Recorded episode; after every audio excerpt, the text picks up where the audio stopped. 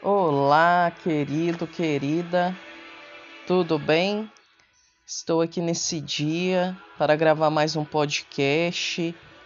Já tem duas semanas que não apareço por aqui, devido à correria, devido aos compromissos, mas hoje o Senhor ele me deu a oportunidade de estar aqui gravando este áudio, esta mensagem. E o desejo do meu coração é que o Espírito Santo de Deus possa palestrar com você no mais profundo do seu íntimo, porque assim como diz a própria palavra, conhecereis a verdade e a verdade vos libertará.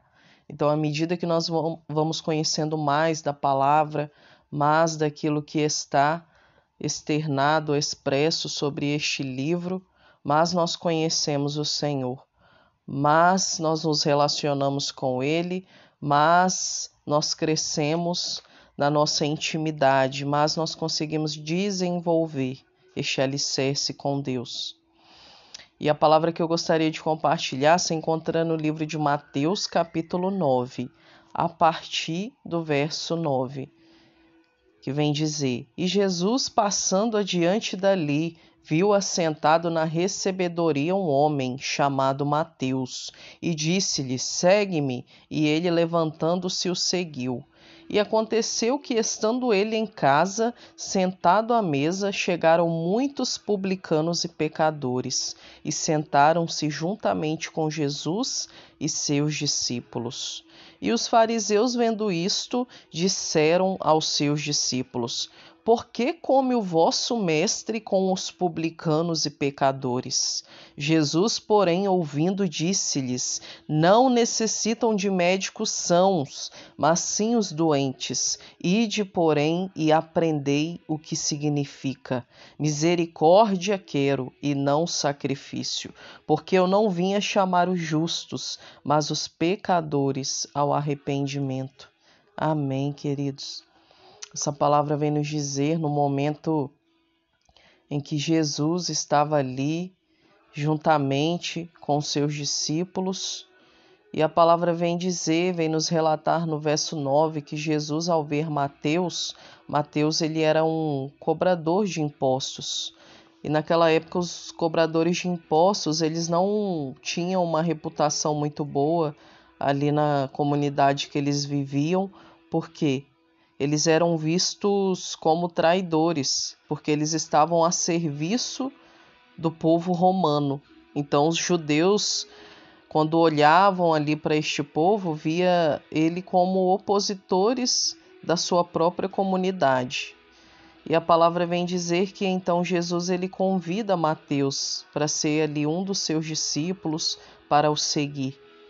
E Mateus assim fez, ele acata ali a decisão de Jesus. E os fariseus, quando eles viram ali Jesus assentado juntamente com esses publicanos e com os pecadores, eles questionam aos discípulos de Jesus por que, que Jesus estava comendo com este povo. E a palavra vem dizer que Jesus ele vem trazer ali uma reflexão sobre o pensamento daquelas pessoas. Não necessitam de médicos sãos, mas sim os doentes. Porque Jesus ele não veio para aqueles que são perfeitos, Jesus não veio para aqueles que não precisam dele, Jesus não veio para aqueles que confiam na força do seu braço, Jesus não veio para aqueles que não dão liberdade para que ele venha habitar. Mas Jesus veio para quem? Para quem realmente conhece que necessita da sua ajuda. Assim como um ser humano, uma pessoa, ela não vai no médico muitas vezes, ah, eu tô bem, eu tô 100%, eu vou lá no médico. Às vezes a pessoa até vai para fazer um exame de rotina, alguma coisa do tipo, mas geralmente quando uma pessoa ela vai até um, um médico é porque ela está enferma. E Jesus ele vem deixar claro que ele não veio para quem está curado, ele veio realmente para quem apresenta alguma debilidade, alguma enfermidade, seja na alma, seja no corpo, seja no espírito, porque todos os dias o Senhor ele quer trabalhar no nosso interior, todos os dias o Senhor ele quer nos tornar seres humanos um pouco melhor, porque nós somos falhos, queridos. Nós somos limitados. Nós somos cheios de defeitos, e se não é a, mão do poderoso Deus sobre as nossas vidas, nós não conseguimos ser alguém melhor. Às vezes as pessoas julgam, ah, fulano estava lá nas drogas e hoje fala que é homem de Deus. Ah, fulano estava lá na cadeia e hoje é homem de Deus. Ah, aquela mulher estava na prostituição e hoje é mulher de Deus. Ei, querida, eu quero te dizer que não existe remédio para curar isso. Apenas a presença de Deus. E ela realmente liberta. Assim como eu disse quando eu estava iniciando este vídeo, ei, conhecereis a verdade e ela vos libertará. Se o próprio Jesus está dizendo que não veio para os sãos, quem é o homem para dizer quem é o merecedor ou não da graça de Deus? Então quero te dizer, querido, que o poder de Deus ele se aperfeiçoa aonde você é ilimitado, aonde você não consegue. Eu quero te dizer que o poder de Deus é capaz de quebrar cadeados, algemas, prisões que o homem não pode, que a medicina não pode, que o dinheiro não pode. É apenas esse poder que é capaz de transformar de dentro para fora. E Jesus ele vem dizer mais no verso 13. Ele vem dizer: Ide, porém, aprendei o que significa misericórdia quero e não sacrifício, porque eu não vim para chamar os justos, mas os pecadores ao arrependimento. Nós vemos, quando nós vamos meditando no Novo Testamento, nós vemos como os, como os fariseus eles eram opositores ao ministério de Jesus, porque eles não acreditavam nessa graça, nessa misericórdia. Os fariseus eles eram integrantes de um partido, eles eram aqueles homens observadores da lei. Então a lei muitas vezes dizia algo ali, e Jesus ele queria demonstrar o amor que vinha do coração do Pai, a misericórdia, a graça que vinha do coração do Pai. Jesus não veio para desrespeitar a lei, Jesus não veio para quebrar a lei, mas ele veio para mostrar uma graça, uma misericórdia que só pode vir sobre a minha e sobre a sua vida a partir do derramamento vindo dos céus. E assim como diz a palavra, quando eu estava meditando nessa, nessa passagem bíblica, o Senhor ele me conduziu lá para o livro de Romanos, capítulo 7, no momento em que o próprio apóstolo Paulo, que antes era Saulo, perseguidor de cristãos, o próprio Deus tem um encontro ali com, com Saulo e transforma a vida dele. Então, quando Saulo vira Paulo, porque houve uma mudança na sua vida, ele vê que realmente a graça poderia alcançar ele também. Aquela graça para quem muitas vezes era um opositor do povo de Deus, ele pôde conhecer o amor. Então, ele de perseguidor, ele se torna aquela pessoa que vai somar com o evangelho. E hoje, se nós conhecemos o apóstolo Paulo, se ele foi um dos grandes apóstolos da antiguidade, é porque ele teve realmente uma experiência real com Deus. Aquele homem que matava aquelas pessoas que pregavam o evangelho, aquele homem que perseguia o povo de Deus, que era opositor do povo de Deus, ele tem um encontro com o próprio Deus. Até ele foi alcançado por essa graça e por essa misericórdia. E quando nós olhamos isso, nós vemos que a glória, que a misericórdia, que a graça de Deus, ela não é limitada. Ela não pode ser explicada, ela não pode ser aplicada apenas a um grupo é para todos, querida, é para quem quer, é para quem se dispõe, é para quem abre o seu coração e realmente fala: "Ei, pai, eu quero essa mudança na minha vida. Eu quero viver essa experiência com o Senhor. Eu sou isso, eu sou pecador mesmo, eu sou miserável, eu faço isso, eu faço aquilo, eu não consigo". Ei, querida, é aí que o poder de Deus te alcança, sabia?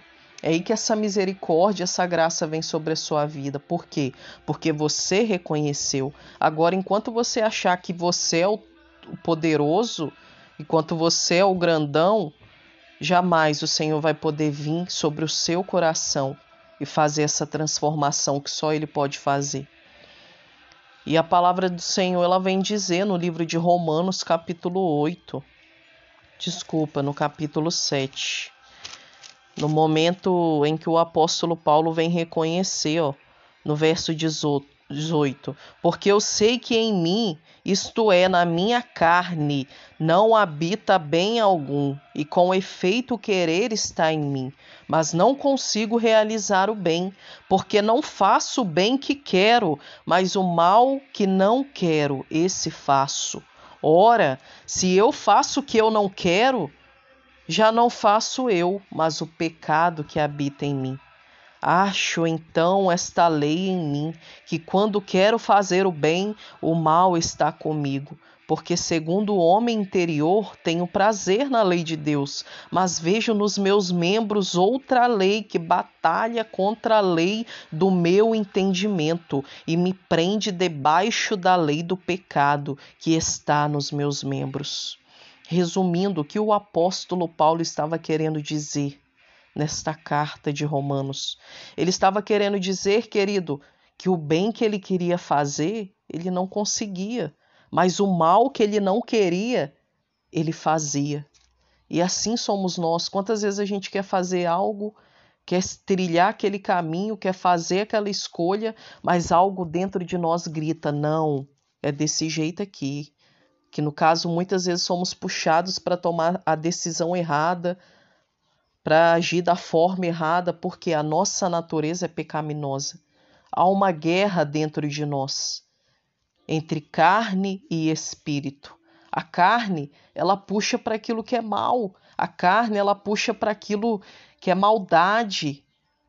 E, e o espírito, ele quer te levar a decidir conforme Deus decidiria se ele estivesse no teu lugar. E essa militância, ela toma o nosso interior e nós precisamos aprender a domar isso. Vence quem nós alimentarmos mais. Quem nós temos alimentado? A nossa carne ou o nosso espírito? Porque se você se encher mais das coisas de Deus, o teu espírito vai ficar forte. Mas agora, se você se entregar diante da carne, diante dos desejos, diante das maldades, diante das injúrias, diante, diante das coisas ruins, você vai estar prostrado e vai ser escravo dos seus desejos carnais. Mas eu quero te dizer que se você se encher do Espírito, se você falar para Deus, ei Pai, eu não consigo sozinho. Eu preciso, eu quero viver isso aí que o Senhor tem para mim. Eu quero ser essa versão que está no teu coração. O Senhor ele vai aperfeiçoar o teu poder na vida dele. Porque assim como nós lemos lá atrás no livro de Mateus, ele não veio para chamar os sãos, ele veio mesmo para chamar os pecadores ao arrependimento. Então, às vezes a pessoa ela não entende aquilo que Deus faz na vida das pessoas, ou aquilo que a pessoa no passado era algo, mas está vivendo em Deus, porque essa pessoa ela está na carne ainda. Porque se ela estiver no espírito e começar a viver pelo espírito, ela vai ver que aquela graça que alcançou aquela pessoa, ela vai alcançar a vida dela também. Deus ele não veio para julgar. Ele veio para salvar. O prazer de Deus é vir salvar um povo, para que na eternidade venhamos estar com Ele. Então, quem somos nós para acusar? Quem somos nós para julgar? Assim como a palavra vem dizer no livro de João, capítulo 8, no momento ali em que os fariseus e os escribas pegaram aquela uma mulher em adultério e a lei ela vinha dizer que na época aquela, aquelas pessoas que eram pegas em adultério, principalmente a mulher, ela tinha que morrer apedrejada. E Jesus ele vem questionar aquele povo com a sua sabedoria. Vem Jesus ele devolve com uma pergunta: Quem aqui de vocês não tem pecado? Atire a primeira pedra. E ninguém atirou uma pedra naquela mulher, por quê? Talvez o pecado deles não era adultério, mas podia ser uma fofoca, podia ser uma injúria, podia ser uma inveja, podia ser seja lá o que for, pecadinho ou pecadão, diante dos olhos de Deus é pecado, querido. Talvez você está olhando lá para o pecado do outro, ai, nossa, olha lá o que pecadão, mas e o seu? Às vezes a gente tropeça nas pequenas coisas. Será que você realmente está com a sua vida certinha para poder apontar o dedo, dedo para o outro? e falar que o pecado dele é um escândalo, é não sei o quê, que o passado dele é um escândalo, como está a sua vida? Olha para você, assim como diz a palavra no livro de Mateus, analise o homem, né? Olha para a trava que está no seu próprio olho. Porque às vezes a gente está querendo olhar para a trava do olho do irmão, mas a nossa tá pior. Às vezes o nosso pecadinho diante dos nossos olhos pode até ser pequenininho, mas ei, querido, para Deus não tem isso não, é pecado é pecado. Quem mata, quem mente é o mesmo grau de pecado. Quem conta uma, uma mentira, quem inveja e o outro que está lá, ó, furtando, é o mesmo grau de pecado. Não deixou de ser pecado. Diante do homem, da lei do homem, pode ter uma consequência e uma punição menor, mas diante dos olhos de Deus, não deixou de ser pecado. Então o que eu quero te dizer é que o poder de Deus ele se aperfeiçoa quando você dá lugar para que se aperfeiçoe, porque nós somos maus, querido. Bom é Deus, bom é Ele, da gente mesmo. Se não é esse mover, se não é esse trabalhar, se a gente não está ali, ó, prostrado no pé de Jesus, tentando ser alguém melhor, a gente vai para a maldade mesmo. Nós somos ruins. A nossa natureza é pecaminosa desde lá, ó, da criação lá, ó, quando Eva comeu do fruto proibido. E Adão ali, por mais que ele queria colocar uma desculpa, ele querendo ou não, ele concordou com aquela situação. Então o pecado entrou, já nasceu conosco, corre no nosso sangue. Nós temos sangue de pecador. Então é a graça, é a misericórdia de Deus que nos torna um pouquinho melhor. Melhor que alguém? Não melhor para ele mesmo. E assim a gente consegue talvez fazer a diferença na vida de alguma pessoa, porque a graça que nos alcançou através das nossas vidas vai alcançar outros também. E quando eu estava meditando nesta palavra, o Espírito Santo também ele me levou para 2 Coríntios capítulo 12, onde o apóstolo Paulo vem dizer, onde o Senhor, né, vem dizer ao apóstolo Paulo e disse-me: a minha graça te basta, porque o meu poder se aperfeiçoa na fraqueza. Amém. Isso é o que o próprio Deus vem revelar ao apóstolo Paulo, porque o apóstolo Paulo ele, ele tinha um espinho na carne. Um espinho na carne, a gente não sabe de fato o que era esse espinho na carne que ele tanto diz, mas era algo ali que meio que, vamos supor, ele tinha um determinado pecado antes de encontrar com Jesus antes de encontrar com o Senhor. Então era algo que meia volta ou outra ficava atormentando ele para que ele retrocedesse e voltasse para aquilo. Então ele reconhecia que ele tinha esse espinho na carne. E quando ele clamava a Deus, o Senhor falava o quê? Ei, a minha graça te basta, porque o meu poder se aperfeiçoa na fraqueza. E quando o Senhor ele vem responder isso, o que ele quer dizer? Ei, é na sua fraqueza que eu vou aperfeiçoar a minha força. Porque às vezes você tem algo aí que você não consegue largar, mas é o Senhor que vai trabalhar em cima disso. Mas para isso você tem que dar liberdade para que ele venha trabalhar. Se você mente, você não vai mentir mais. Se você inveja, você não vai invejar mais. Se você calunia, você não vai caluniar mais. Se você persegue, você não vai perseguir mais. Se você adultera, você não vai adulterar mais. Se você rouba, você não vai roubar mais. Por quê? Porque você é bom? Não. É porque o poder de Deus se aperfeiçoa na sua fraqueza. Mas para que esse poder venha se aperfeiçoar, é necessário que você se lance aos pés de Jesus. É necessário que você convide ele para estar no centro da tua vida. É necessário que o altar do seu coração esteja entregue a ele. Porque se você não dá lugar, meu querido, ele nunca vai fazer. Você vai continuar sendo e repetindo as mesmas práticas que você sempre repete. E aí é uma escolha sua. Jesus vai ficar te julgando? Não, jamais. Porque ele não veio para julgar, ele veio para salvar. Mas aí você perde a oportunidade de ser transformado por Cristo. Você perde a oportunidade de ser alguém melhor. Você perde, perde a oportunidade de ter essa presença grandiosa de uma forma mais profunda no seu interior. Porque você está escolhendo. viver dessa forma. E o Senhor ele não vai condenar isso, porque se existe algo que o Senhor ele deu para cada um de nós, é o livre livre arbítrio. Você é responsável pelas suas escolhas. Mas naquele grande dia, cada um vai prestar conta da sua vida, da sua história. Então é você e Deus. Quem é o homem para julgar você? Quem é o homem para falar é isso, isso, isso? O pregador, quem tem a responsabilidade de pregar o evangelho, ele vai falar aquilo que está nesse livro, na palavra de Deus. Mas quem vai produzir a mudança na sua vida é o Espírito Santo. E o Espírito Santo só vai agir se você der liberdade. Então, não é o homem que vai te mudar, não é o homem que vai te transformar, é o próprio Espírito que age através da palavra de Deus. Então, às vezes, tem gente que fala: ah, esse pregador só prega isso. Esse pregador fica batendo nessa tecla aí, querida. É Deus que usa. E Deus usa conforme o querer dele. Então, não questiona o pregador. Vai para a palavra de Deus. O que a palavra de Deus está dizendo? Porque conhecereis a verdade e ela vos libertará.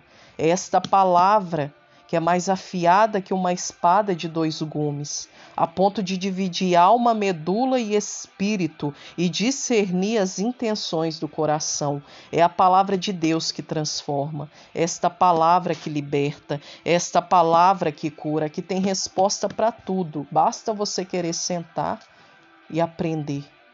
Porque quando você se põe à disposição, o Espírito Santo vai te guiar. Ele vai revelar para você dentro da palavra o que ele quer revelar. E aí esta esta revelação vai gerar mudança na sua vida se você permitir. Porque é como uma semente que é lançada. Você escolhe dar lugar para que ele haja ou não. Então essa é a palavra que o Senhor colocou no meu coração, uma palavra de arrependimento, uma palavra de renúncia, uma palavra de que precisamos estar dispostos a ser moldados pelas mãos do oleiro.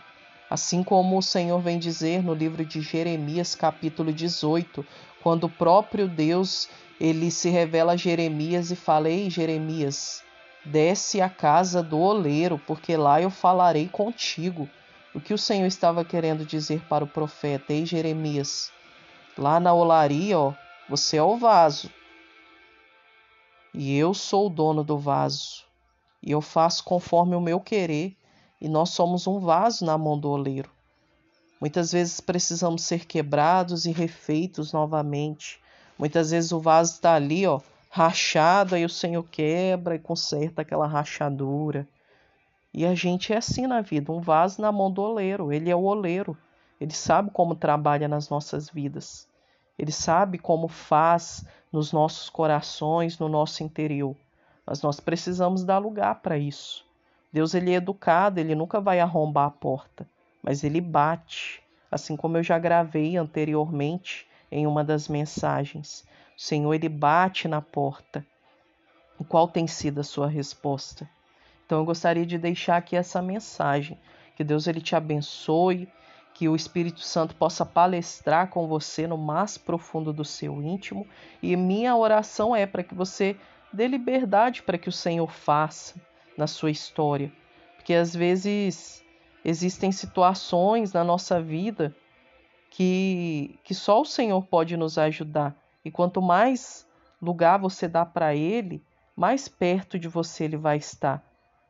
Eu não estou falando que a sua vida vai ser perfeita, um mar de rosas, não, porque o próprio Cristo disse: Ei, no mundo você vai ter aflições. Tem de bom ânimo. Deus não poupou nem o seu filho, então por que ele vai nos poupar?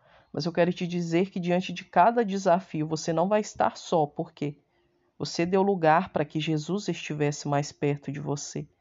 E aí, independente do cenário que você esteja inserido ou vivendo, haverá força, haverá ali o poder de Deus se aperfeiçoando nas suas fraquezas, nas suas tristezas, nas suas dores.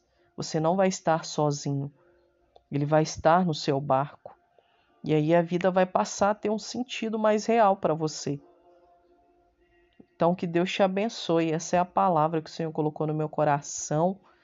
Gostaria de deixar uma oração Se você ainda não confessou Jesus na sua vida, eu não falo de você ser crente, querido. Não, porque Deus ele não se prende à religião, mas eu falo de você convidar Jesus a entrar no seu coração, construir um altar, um relacionamento com Deus. E eu gostaria de fazer essa oração, você que nunca fez ela, de construir um altar para Jesus no seu coração, eu gostaria que você repetisse essa oração comigo. Amém. Senhor Jesus, eu apresento a minha vida diante de ti. Eu reconheço o quanto sou pecador, o quanto sou falho. Eu reconheço o quanto eu preciso das tuas poderosas mãos a me guiar. Eu reconheço, Pai, o quanto de debilidades há em mim, e eu reconheço o quanto eu preciso que o teu poder se aperfeiçoe na minha fraqueza. Eu quero te convidar nesse dia a ser o Senhor do meu coração, a ser o Rei da minha vida eu te convido, Pai, a tomar o teu assento de mestre na minha história. Eu te aceito como o único e suficiente Salvador da minha vida. Escreve o meu nome no livro da vida. Perdoa os meus pecados, lança no mar do esquecimento e me transforma. Me ensina a tua palavra, porque a tua palavra é a verdade. É a tua palavra que liberta, é a tua palavra que transforma. E eu quero viver essa transformação. Que o teu Espírito Santo encontre liberdade de agir no meu coração. Esta é a minha oração, em nome de Jesus. Amém. Amém, querido. Espero que o Espírito Santo possa ter palestrado com você nesse dia. Que Deus ele te abençoe infinitamente mais que a cada dia essa presença grandiosa seja sobre a sua vida. Que a cada dia Ele venha te ajudar onde você não consegue. Que a cada dia Ele possa aperfeiçoar esse poder, esse amor. Que Deus te abençoe. Um forte abraço.